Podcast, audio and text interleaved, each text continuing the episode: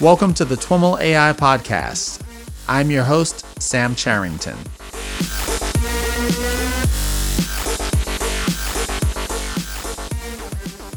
Thanks so much for joining us. And if this is your first time, I invite you to hit subscribe in Apple Podcasts, Spotify, YouTube, or wherever else you might be listening to the show. Before we dive into today's interview, I'd like to send a huge thanks to our friends at SIGOPT, an Intel company for their support of the podcast and their sponsorship of this series of shows from the ICML conference.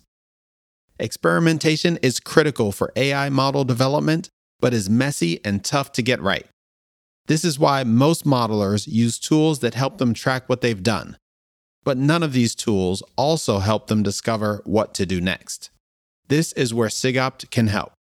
SIGOPT combines experiment management with seamless and powerful optimization. With SIGOPT, modelers design novel experiments, explore modeling problems, and optimize models to meet multiple objective metrics in their iterative workflow. Join modelers from Two Sigma, OpenAI, Numenta, Mila, and many more who apply SIGOPT to make model development eight times faster and boost team productivity by 30%. And now, SIGOPT is available for free forever. Sign up for an account today at sigopt.com slash signup. Again, that's sigopt.com slash signup to get your free account today. All right, on to the show.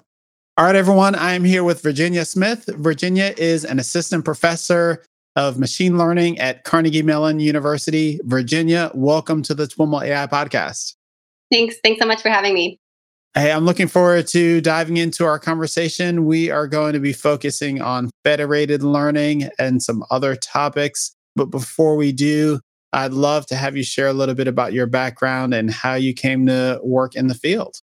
Yeah, absolutely. So I think uh, for me, I always enjoyed math. Always wanted to take as many math classes as I could. But I think one question I had is, you know, how can I really put this math to use? And just before my senior year in undergrad, I took my first computer science class and absolutely loved it. And that's kind of what I wanted to focus then on in, in my PhD, something at the intersection of, of computer science and math. And I think machine learning was a really natural fit. In my PhD, there was uh, around the time I started a lot of excitement around big data and you know deep learning was also taking off and so there was a lot of focus on how to make models more accurate and how to make them more efficient. And that was kind of what I focused on in, in, my PhD is techniques for distributed learning and distributed optimization. So taking a lot of the machine learning methods we knew and loved in the small scale setting and getting them to work across large data centers uh, and massive amounts of data. Since then, in my research, as, as well as a lot of other researchers, I think we've realized that big data is not just big, it's also very complex. And there's a lot more right. to the picture than, than just efficiency and, and, accuracy. So a lot of my recent work has, has been focusing on, on other constraints as well, things like robustness and fairness and privacy. One application that I think really makes these points salient and, and grounds these ideas is the application of, of federated learning, where the mm-hmm. goal is to go beyond the data center and, and train across networks of remote devices or across private data silos, like across different organizations. And I think that this is a really exciting and ongoing area of, research. Awesome. Awesome. And so you think of federated learning as a, an application that kind of grounds your research. Is there a, an application of federated learning that you like to think about uh, when you're thinking about your research? Yeah. So I think there's one thing to note is that I guess there's become a kind of eh, important dichotomy in terms of the applications of, of federated learning. So there are applications in, in cross device federated learning where the goal is to train across a large network of remote devices. And then there are also applications in what is known as cross silo federated learning, where the goal might be to train, again, in, in a privacy preserving way, but across, say, a, a group of 10 organizations, or it could be hospitals or financial institutions.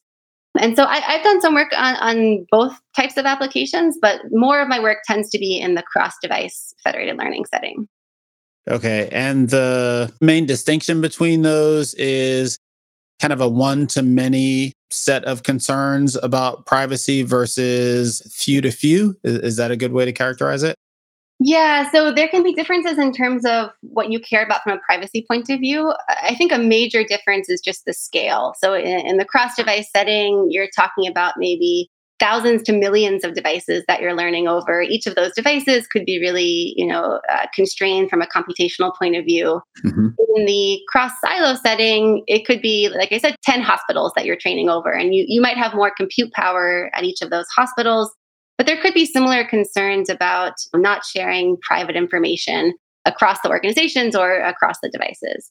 So, in that way, they're fundamentally distributed learning problems. It's just a, a difference in terms of the scale and then as you mentioned the kind of privacy characteristics right right and how much of your research is focused on the or even beyond your research in terms of where the field is today the distributed learning aspect of these problems relative to the privacy aspects of these problems. I've done a number of interviews on privacy preserving machine learning, differential privacy, techniques like that.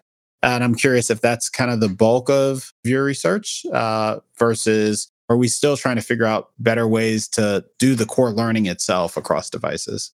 Yeah, that's a great question. It, it, it's really it's both. And I think in federated learning, privacy is really a first class citizen. So it's one of the main motivations for performing this, you know, distributed learning problem. You don't want to move all of the raw data that you have from these user devices to some central location there can be some downstream privacy benefits for keeping that raw data local. And so this is a, privacy is a really important consideration. And I think a lot of the exciting work in federated learning is thinking exactly about this. So, how do we take the privacy notions that we've thought about in simpler centralized settings and understand them in this distributed learning context? But certainly, it's uh, my, my work focuses on, on both problems. Mm-hmm. And it sounds like they're, from a practical perspective, fairly tightly intertwined. Yes, they can be very related. So I think, as I mentioned, privacy helps to motivate why we would want to perform this distributed learning problem. So why we want to keep data on these devices as opposed to, to moving them. But it also makes it difficult to perform the distributed learning because you want to make sure that the information that you do send over the network doesn't reveal any any sensitive information. Mm-hmm. Mm-hmm. One of the areas you've been focusing on from a research perspective is fairness and robustness. You've got a ICML paper on that topic. Let's start with what fairness means in this context, because I think it's different from the type of fairness we think about from an AI ethics perspective. Yeah, that's a really great point. And I think this goes back to this earlier point I mentioned, which is one thing I think is interesting to me about federated learning is it helps to ground these these notions in a, in a specific way. And certainly, I should say there are multiple notions of fairness that you could consider in federated settings. One of the notions that we've been looking at and, and that we touch on in this work is related to the idea of representation disparity. And the idea is, is basically that if you have a, a network of heterogeneous devices, so different user devices might be generating data that looks slightly different across the network. You could imagine a network of mobile phones. People might be interacting with those phones in slightly different ways. And for that mm-hmm. reason, the data might look slightly different across the network.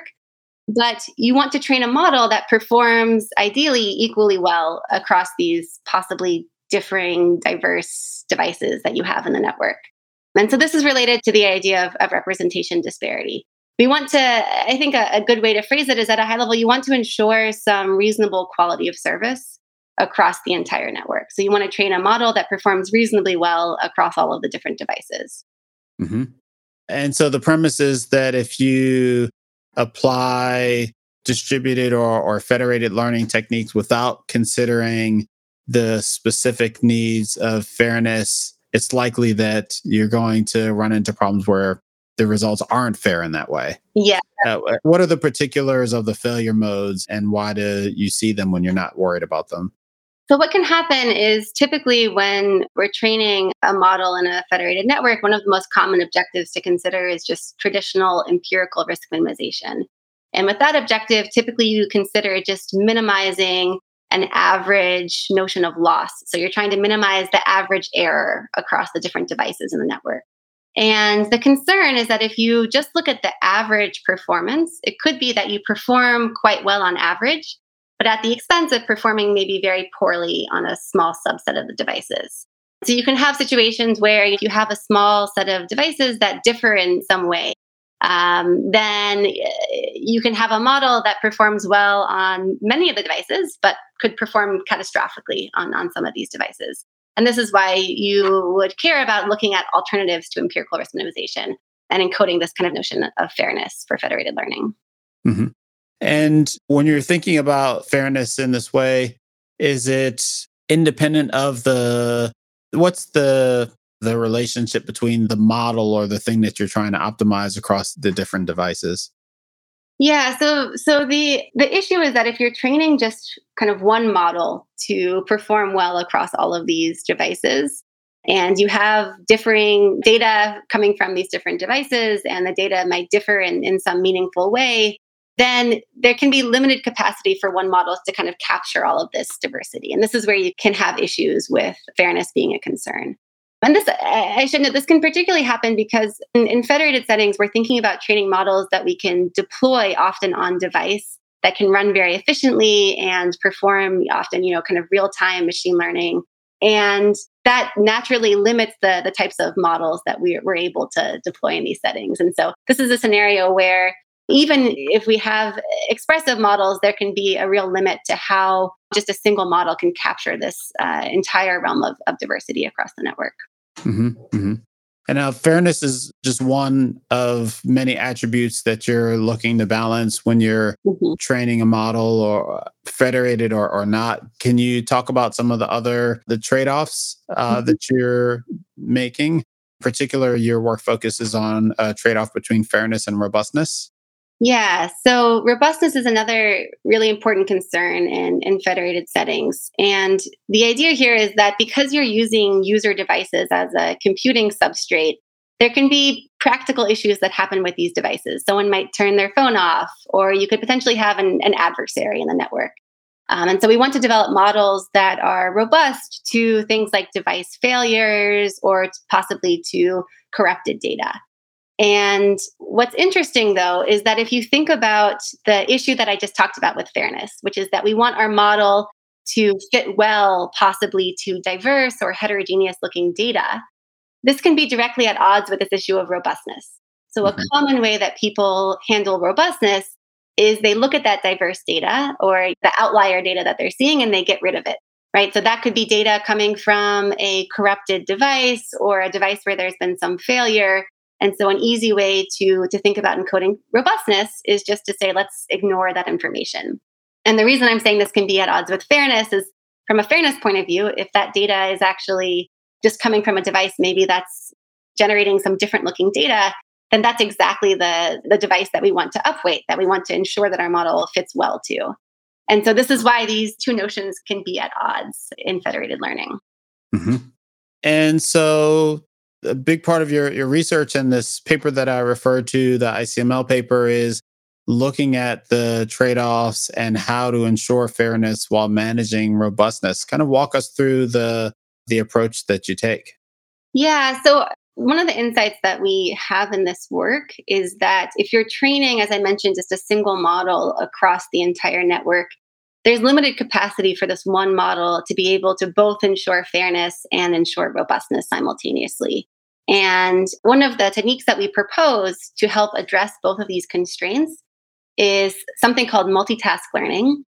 And the idea is basically that intuitively, if you have data that differs across the federated network, it makes sense to not just train a single model, but possibly to train multiple models. So to personalize the model to the local data. And multitask learning is one way of doing personalized federated learning. The idea is that you're just solving multiple tasks, you're solving from mm-hmm. multiple models simultaneously. And this is something that I think again it's it's intuitive, but it, what we've seen is that it's it's actually quite powerful in how this simple technique. We're not trying to do anything specific regarding fairness or robustness. We're just implementing actually a very simple multitask learning framework. And does multitask learning always denote two models as opposed to a single model that's trained to do two things? Yeah, so thanks for bringing this up. So multitask learning has many meanings for for different applications. okay.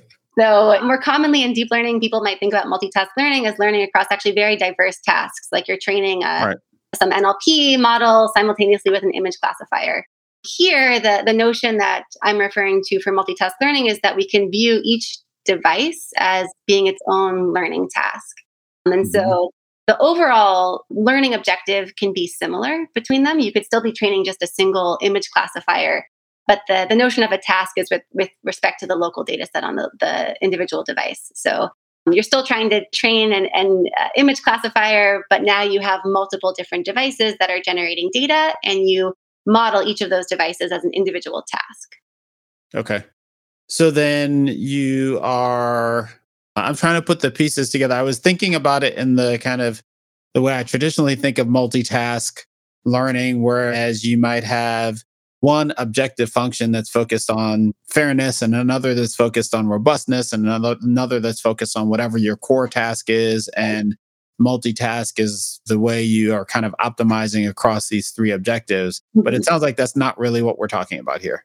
No, yes, and, and that's that's so. So what we're what we're showing here, and and I should say one of the the reasons that we look at multitask learning in, in particular is that this is something that's been shown to improve just the accuracy. So forgetting about fairness and robustness, mm-hmm. just learning an accurate model in federated settings, multitask learning has and, and other forms of personalized right. federated learning have been shown to really improve just the the raw accuracy and the reason is exactly kind of this point that we mentioned earlier, which is that the data might differ across the network. And so learning models that are personalized to each of the individual devices can help to improve the overall accuracy. But what we show in this work is that there are also important benefits in terms of fairness and robustness, and especially when you care about both of these things simultaneously. Um, so basically, w- what's going on is that if you're learning models that are personalized to the individual devices, then those models have more capacity to learn to the heterogeneous data, right? So you can learn models that are more fair to data that looks diverse. And you can also separate this kind of tension of having just a single global model that you're learning, which helps to deal with issues like robustness, right? So you can learn a separate model for all of the corrupted data in the network, for example. And then that corrupted model doesn't affect the other parts of the network where you've learned other personalized models. Okay. And is there something as simple as like hyperparameter that you can, uh, a dial that you can tune that weights the locally learned model or the model trained on local data versus the centralized? Yes. Yeah. I, I'm imagining there's multiple ways to do that. You can kind of tune that model at inference time as well as at training time. Mm-hmm. Yeah, yeah. So we actually in this work, I think this is a much broader kind of eh, research direction, which is looking at all okay. the of multitask learning for for federated learning or, or other forms of personalized federated learning. But in this work, we actually look at a very simple objective, which is similar to what you're saying. So basically, what the objective does, it's a simple form of multitask learning where there's there's basically two tasks. There's a global model, so there's the model trained across all of the devices, and then mm-hmm. there's a local model, so the model that's personalized to the local data. And there's a simple hyperparameter that you can tune to adjust how much you want to rely on the global model versus just your own local model that's just fitting to local data. And I think the, the tension there is that the whole promise of federated learning, the reason that we we care about doing this is that ideally we're getting something from sharing all this information across the network. We would hope that the global model is providing some useful information. But we also want to be able to trade off between learning just that one global model and learning more personalized or kind of local behavior on each of these devices. And so this is this is exactly what you can do with this with this hyperparameter. Nice when you've got this hyperparameter, is the the implications of the local data confined to the local model, which is trained on the device and it it stays on the device, and that's how you kind of ensure this separation between the local data and the central data, or in what ways are you kind of leveraging the the, the local data mm-hmm. and creating the the centralized? You still are you still sending the data? Are you sending weights? Like how yeah. is the centralized model trained? Yeah, so so there's two parts of training this multitask objective. So there's the the global component, and then there's the the local component. So the local component, and actually this hyperparameter that I just mentioned, is trained completely in a distributed fashion on completely local data. So ignoring the information from all of the other devices, and you can tune Lambda just looking at local validation data. So that's all happening locally. What happens across the network where you end up sharing information is when you're training the global component of the multitask objective. And what you can do here is you can apply basically a bunch of work in, in federated learning to think about how to train this global component. Mm-hmm. But what you end up sharing is, is kind of exactly what you're, I think you alluded to. You end up sharing model updates that are curated based on the local data. So you're trying to, basically, you're trying to find one global model by aggregating a bunch of smaller model updates from each of the devices. Got it. Got it. Very cool. And what's the um, you know, what what types of data sets do you evaluate this on? And in fact, what, you know, talk a little bit about evaluation of federated learning in general. What are the standard benchmarks and metrics that you're looking at? So this I think this is a really important problem federated learning is very much an ongoing area of, of research. There's a lot of new applications coming out. And I think as such, it's really critical that we have a reasonable set of benchmarks to look at. So this is actually some motivation for me and as well as some collaborators at Carnegie Mellon and, and at Google. We came together and we created something called the LEAF benchmark, which can be okay. used for evaluating federated learning on common kind of applications that you would see in practice of federated learning. So it includes a suite of open source data sets that you can use for evaluation, as well as complementary sort of metrics that you would care about. So you could validate things like looking at the average accuracy across devices, or you could look at notions of fairness, for example, as well. So that's kind of part of the benchmark that we developed. In terms of evaluating what performance looks like, or trying to simulate what performance looks like when you're actually running this on, say, a network of mobile phones, Mm-hmm. There are a couple strategies here. So I think one of the most common ones is to train this in something like a data center setting, but then simulate what the performance might be if you were running it on a device. So you can think about gathering kind of the raw metrics from training this in a data center, and then you can scale those in various ways depending on what sorts of constraints you want to add to that training process. Another one I, I, should mention is that there, there's also some, a few actually benchmarks that have come out from from other groups. One from Google is, is TensorFlow federated, and the mm-hmm. goal is to make this, I think, easier for people to actually run on device. So they provide some tools so that you could potentially run run uh, these techniques on, on device as well. Maybe even more fundamentally, is there kind of a well accepted metric for fairness in a network or robustness in a network, a la BLEU Score for these types of metrics, or is that still evolving?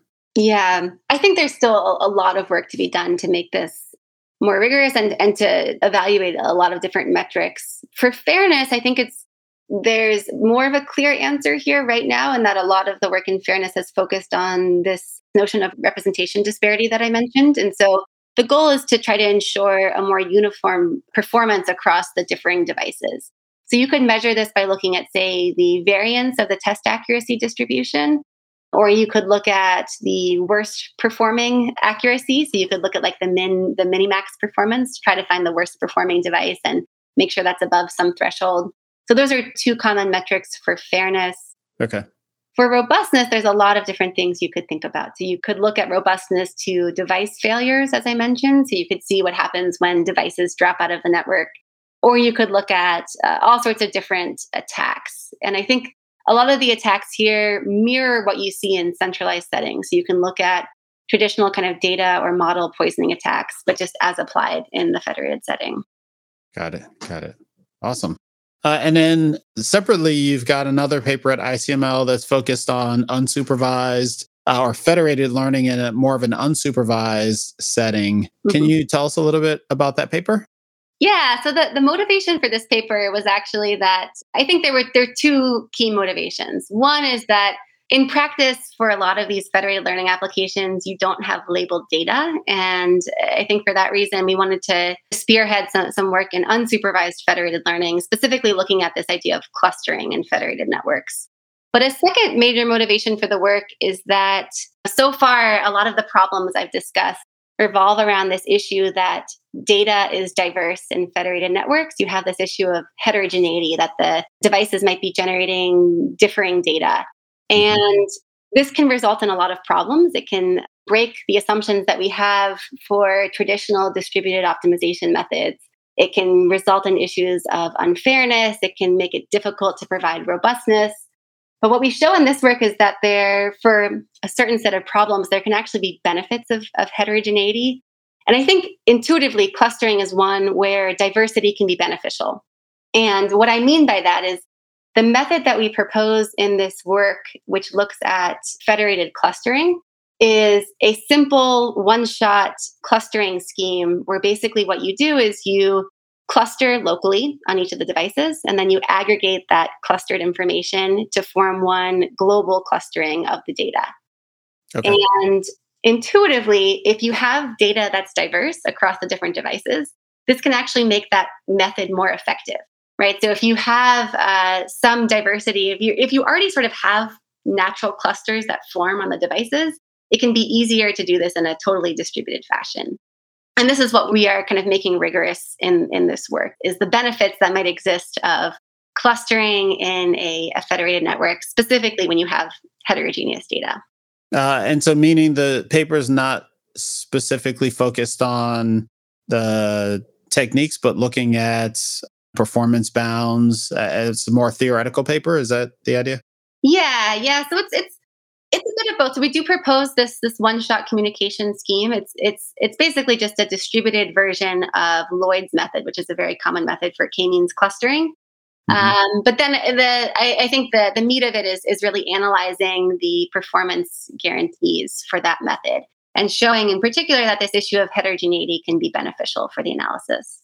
Okay, and can you kind of summarize the intuition around how this method makes heterogeneity beneficial or kind of unlocks the power of the native heterogeneity in the data? Yeah. So I think the the main idea is basically that if you want to do this kind of simple, very communication efficient type of clustering, which makes a lot of sense in federated learning, you know, if you're training across a million devices, it makes sense to try to reduce the communication as much as possible. Yeah. So this technique that we're looking at is I think a really simple heuristic for how you might want to perform clustering in practice. Basically, you can cluster your data locally on each device, send it to some central server, and then you can aggregate those local clusters into one global clustering. And the reason I'm saying that heterogeneity can be beneficial for this process is that in clustering, the goal is basically right to split your data into separate sections, right? To split it into these separate clusters. And if your data is heterogeneous, in some way it's already it's already been distributed based on these clusters, right? So you would mm-hmm. imagine that some devices might only have data from a small subset of the, the total clusters. And given that, then it, it helps to make this process more decoupled. It makes it easier to distribute the clustering across the devices. And so this is the this is the way that heterogeneity can benefit this analysis. Specifically, okay. we look at this idea that um, each of the devices only has data from a small number of clusters, which would it's it's an intuitive way to, to think about how the data might be heterogeneous right? There's a small number of clusters that belong to each one of the devices, basically. And what we show then is just that by performing this one shot clustering scheme with this heterogeneity assumption, you can show that the results are, are basically better than if you were performing it on like totally randomly IID partition data. Okay. Okay. How do you characterize the heterogeneity of your data in this? Mm-hmm. What's what's the assumption you're making in the paper? Yeah. So in this paper, we're making exactly. So we're making this assumption that each device contains data from a small number of the underlying clusters. So say that you know that all of your data is coming from, I don't know, 100 different clusters. Mm-hmm. Then the assumption could be that every device contains data from only three of those clusters. Mm-hmm. And this is one notion of heterogeneity, but it makes sense in the in the clustering context. If your goal is to perform clustering, it makes sense to think about heterogeneity in terms of the underlying clusters. Mm-hmm. And, and, so the, this is the notion that we look at is basically that there's a small number of clusters that generate each of the local data sets at each of the devices. Mm-hmm. Is there a lot of prior work that has gone into this idea of thinking like local IID versus global IID in federated environments? So I would say that there's a lot of work thinking about this issue of heterogeneity in federated settings. So this is really, I think, a defining characteristic of federated learning compared to something like the data center setting.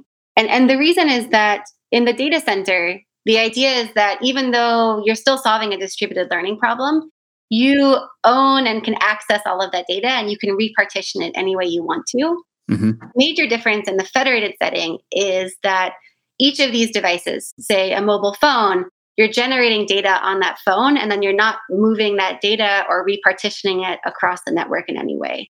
And what this means is that in the data center, even though you are still distributing your data across different machines, you could partition that data in an IID manner, in an independent and identically distributed manner across the machines. In the federated setting, you're getting the data as is. And right. so different devices might be generating different data.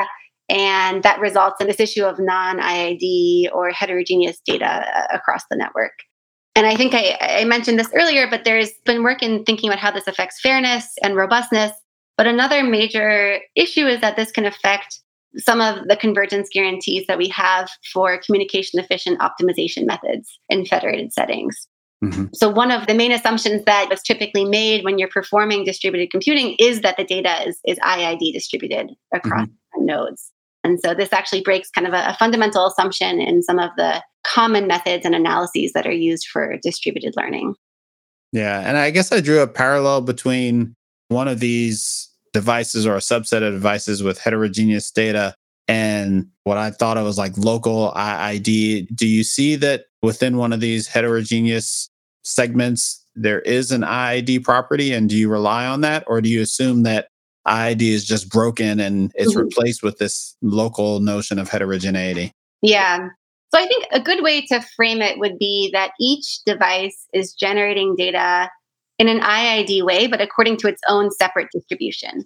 Okay. And so the distributions can differ across the devices, but each device might be generating data in an IID fashion just according to its own unique distribution. Mm-hmm. And I think, you know, one of the motivations for something like multitask learning would be that the distributions between different devices might be similar. So it makes sense to train them simultaneously and to learn about how these different devices might differ from one another. But they differ in a meaningful way. So it's also yeah. useful not to just train one model. Yeah. We talked a little bit about kind of applications of this work and federated learning generally. When you're looking at the unsupervised setting, what are some specific applications there? Is it something along the lines of you have a army of mobile devices and you're trying to segment them by type or something like that? Yeah, so actually one this relates to this idea of multitask learning and, and personalized learning more generally. A, simple way to perform multitask learning is just to first cluster your devices into clusters, right? So if you knew mm-hmm. that there was a natural clustering between the devices, then you could learn models specific to each of those clusters. This would provide you this one shot clustering scheme that we look at provides you a simple way to do multitask learning. You can just do okay. this, this clustering procedure and then you can learn models that are personalized to the individual clusters in the network. But beyond that, I mean, clustering is also, as you know, so clustering is obviously widely used for a lot of applications and machine learning just as an important kind of pre-processing tool to understand and, and analyze the, the underlying data distributions that you have. And so this could also just be used as maybe a pre-processing step to get a sense of what the data looks like in the network. Mm-hmm. Does your first point kind of suggest a hierarchical kind of model tiering where you've got this centralized model, then you've got this intermediate type of model that's based on clusters, and then you've got a local device model, a la the first conversation about robustness and fairness. And instead of your one lambda parameter, now you've got kind of two that you're balancing across these different models. Yeah, you know that's an interesting point. We we haven't looked at that, but I think that's a very natural way that you could think about applying these things. Yeah, you could have maybe multitask learning happening within each of the clusters as mm-hmm. well. And I think, and this is something that we haven't looked at as well, but I think it makes sense. Another benefit of these multitask objectives or things like clustering is that you could also help to reduce communication in a meaningful way. So you could right. only, in the scenario that you're describing, maybe you could have this nice hierarchical structure where you only actually communicate within a small cluster in the network as opposed to sending everything to, to this one central location. Right, right. Awesome. So, what are some of the future research directions that you're looking at and excited about in your work? So, one direction that we, I think we started at, and then I just want to circle back to is, is the idea of privacy. So, this is something that mm-hmm. really important in federated settings. And in particular, you know, the common notion of privacy that's considered is that we want to be able to train models across these devices without necessarily being able to know that any one device participated in the training procedure. So, a common tool to address this is through techniques like differential privacy. Some recent work that I've been looking at and I think is, is really important is to think about how privacy then connects with issues of fairness and robustness and personalization. So, a lot of the other topics that I touched on. And in particular, one area we've been looking at recently is defining notions of privacy for multitask learning. So, for these personalized objectives, there's a real lack of work understanding how to make those models differentially private. And so I think that's a really important area of work to ensure that we can simultaneously address all of these constraints, not just fairness and robustness and efficiency and accuracy, but also the constraint of privacy. Mm-hmm. Awesome. Awesome. Well, Virginia, thanks so much for taking the time to chat. It's been great learning a bit about your research and what you've been up to. Yeah, thank you so much. Thanks again for the opportunity. Thank you.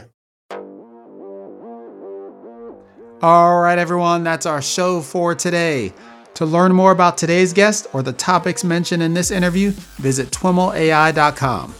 Of course, if you like what you hear on the podcast, please subscribe, rate, and review the show on your favorite podcatcher. Thanks so much for listening, and catch you next time.